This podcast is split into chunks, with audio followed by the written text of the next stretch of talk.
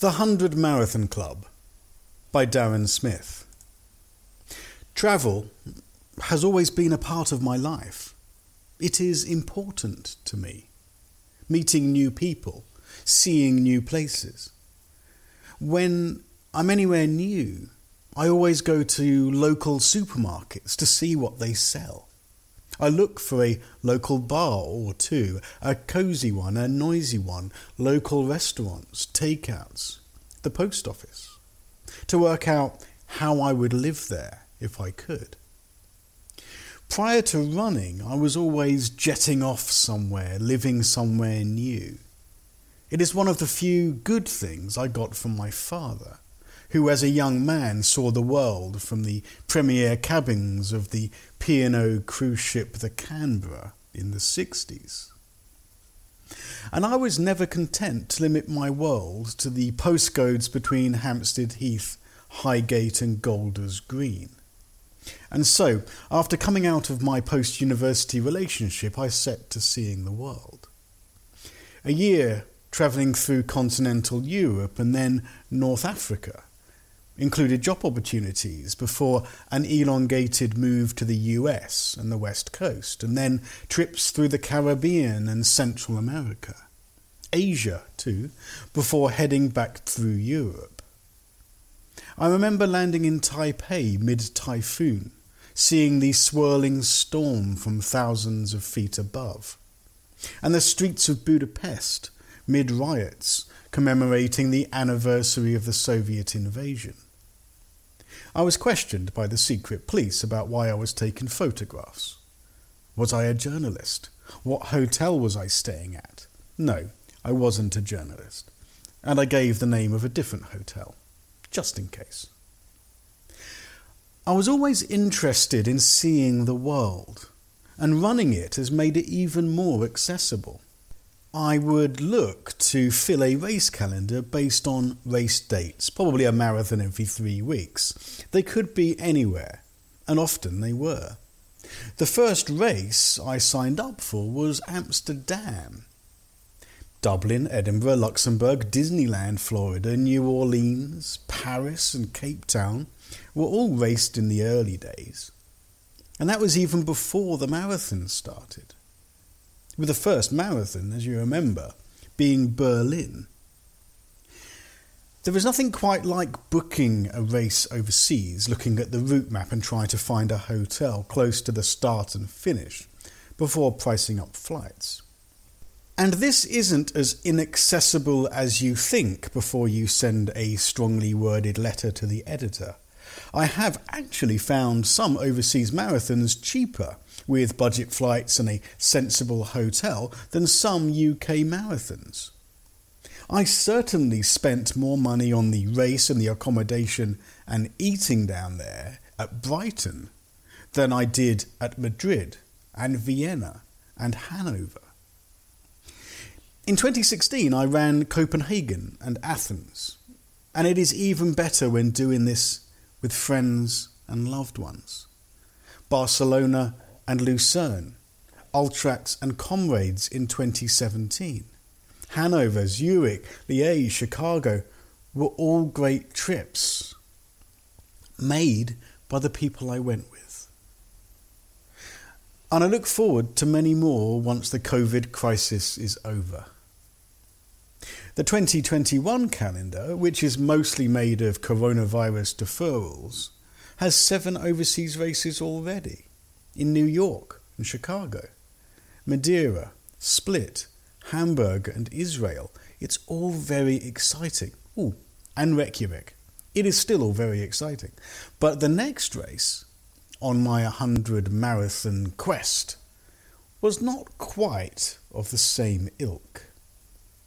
Number 18, Bovington, 16th of December 2017. I want to say that Bovington was in Wiltshire, although that may not be right. It could be Dorset, and who knows. Wherever it was, it was bloody grim. Bovington is used by the British Army as its tank training grounds.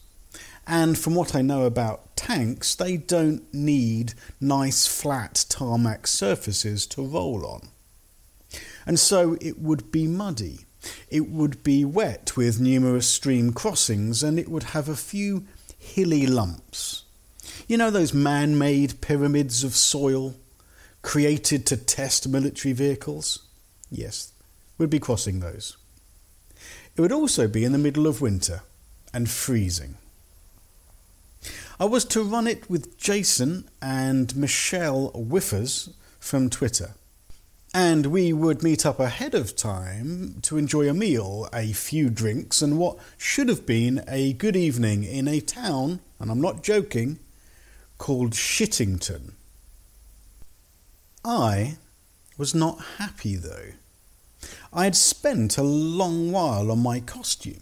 We all had, and it would be a distinct military theme. After all, we were on the British Army tank training grounds. I had a few yards of high caliber plastic shells that would be draped around me, a camouflage buff, a camouflage long sleeve undershirt, and a camouflaged hat.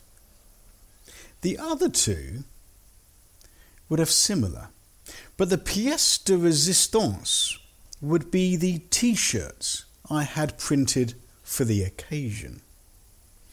There is a road sign quite famously close to the race venue that points one way to the Tank Museum and the other to Monkey World. And I, in a fit of creative genius, had blended the two together, imagining the havoc caused by monkeys at a, tra- a tank museum. Online, I had found cartoon images of primates in military hats. Um, one for Jason, and one for Michelle, and one for me. A tank gunner, tank driver, and tank commander, all in the style of Tank Girl, the comic. I then annotated the Monkey World logo to uh, create the first primate tank battalion. And the t shirts looked amazing. I thought so. Uh, Jason and Michelle thought so. All of social media thought so. Monkey World did not think so and they issued me a warning uh, about using their logo, uh, especially in a way that shows primates used for war. And so, as we met up uh, for the start of the race with camouflage makeup, bullets, berets, and buffs, the logo on our t shirt was hidden by tape.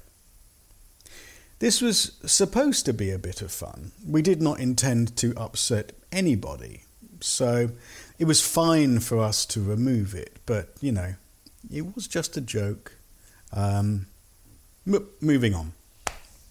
The Bovington Marathon, and I think it was the last running of it, was tough. Simple as that. Looking back for a moment, if I close my eyes, I can see it all now. you cross the road from the museum and run down a loose stone path. Trees lined either side between fields adorned with large warning signs telling you not to start fires and that there were live explosives. My bullet belt totally fell apart within 10 yards of the start, and I ended up having to first pick up all these bullets with people running around me and then hold on to them and carry them all the way to the first water stop 5k in when I could throw them away properly. The last thing I wanted to do was toss a munition belt away in an army training ground, even in the bins provided, even though it was plastic. I had all manner of nightmares about that one. You continue along at a decent clip uh, because you're running along roads at this time, and then you hit a crowd who are at the first stream crossing there are four stream crossings that you cross twice, as the route becomes a there and back near the finish. So, eight stream cross- crossings. Um, I climbed up the bank and then jumped the narrowest part. Others just ran straight through it, and some took out supermarket carrier bags from their pack, stepped into them, ran through the stream wearing them, holding onto the handles before debagging, if that is a word, uh, on the other side. All the streams were in the first and therefore the last five kilometres, so once you have crossed the larger ones, you are now into the woods. And there we faced a lot of nasty climbs that appear from nowhere and could be anything from a near sheer 30 foot quad burner to 40 yards of slow up, up, and up. Between the wooded portions of soggy underfoot ups and downs, you are really in the mud. The tank training grounds uh, and all of its icy pools and the deep troughs dug by tanks that fill with water and then freeze over. And when you do get back to any semblance of a path, it is stony, slippery. I did see a few people go over and a particularly nasty head injury early on. And the puddles at times are so large and so frequent that you are literally zigging and zagging the whole way, adding a couple of kilometres to the final distance rather than travelling as the crow flies. There was no race line here to follow, only water to avoid. So, in short, streams, slippery paths, and stones, numerous woodland climbs, ankle deep mud, and descents, as well as wide open spaces that are so muddy and icy that it isn't all that easy to keep your footing. And all of this punctuated with half a dozen basic water stops, several parked tanks for photo opportunities, and there is a photo of me in front of a chieftain, and two love stations. Oh, yes, the love stations. The love stations being where you can get a kiss and a cuddle from one of the marshals, and in the second one, hot mulled wine and sloe gin. The first love station was also where I deposited my bullet belt, and no, that's not a euphemism. I ploughed on. Ploughed being the operative word when you're going through that much mud. I knew that I had to finish this one to take all the pressure off me going into the last marathon of the year in a fortnight. I was on for a nice five hour something marathon, but was starting to feel the, the hills and the mud, and there were periods where everybody was just walking, especially on the ups. The course had slowed us all down to party pace.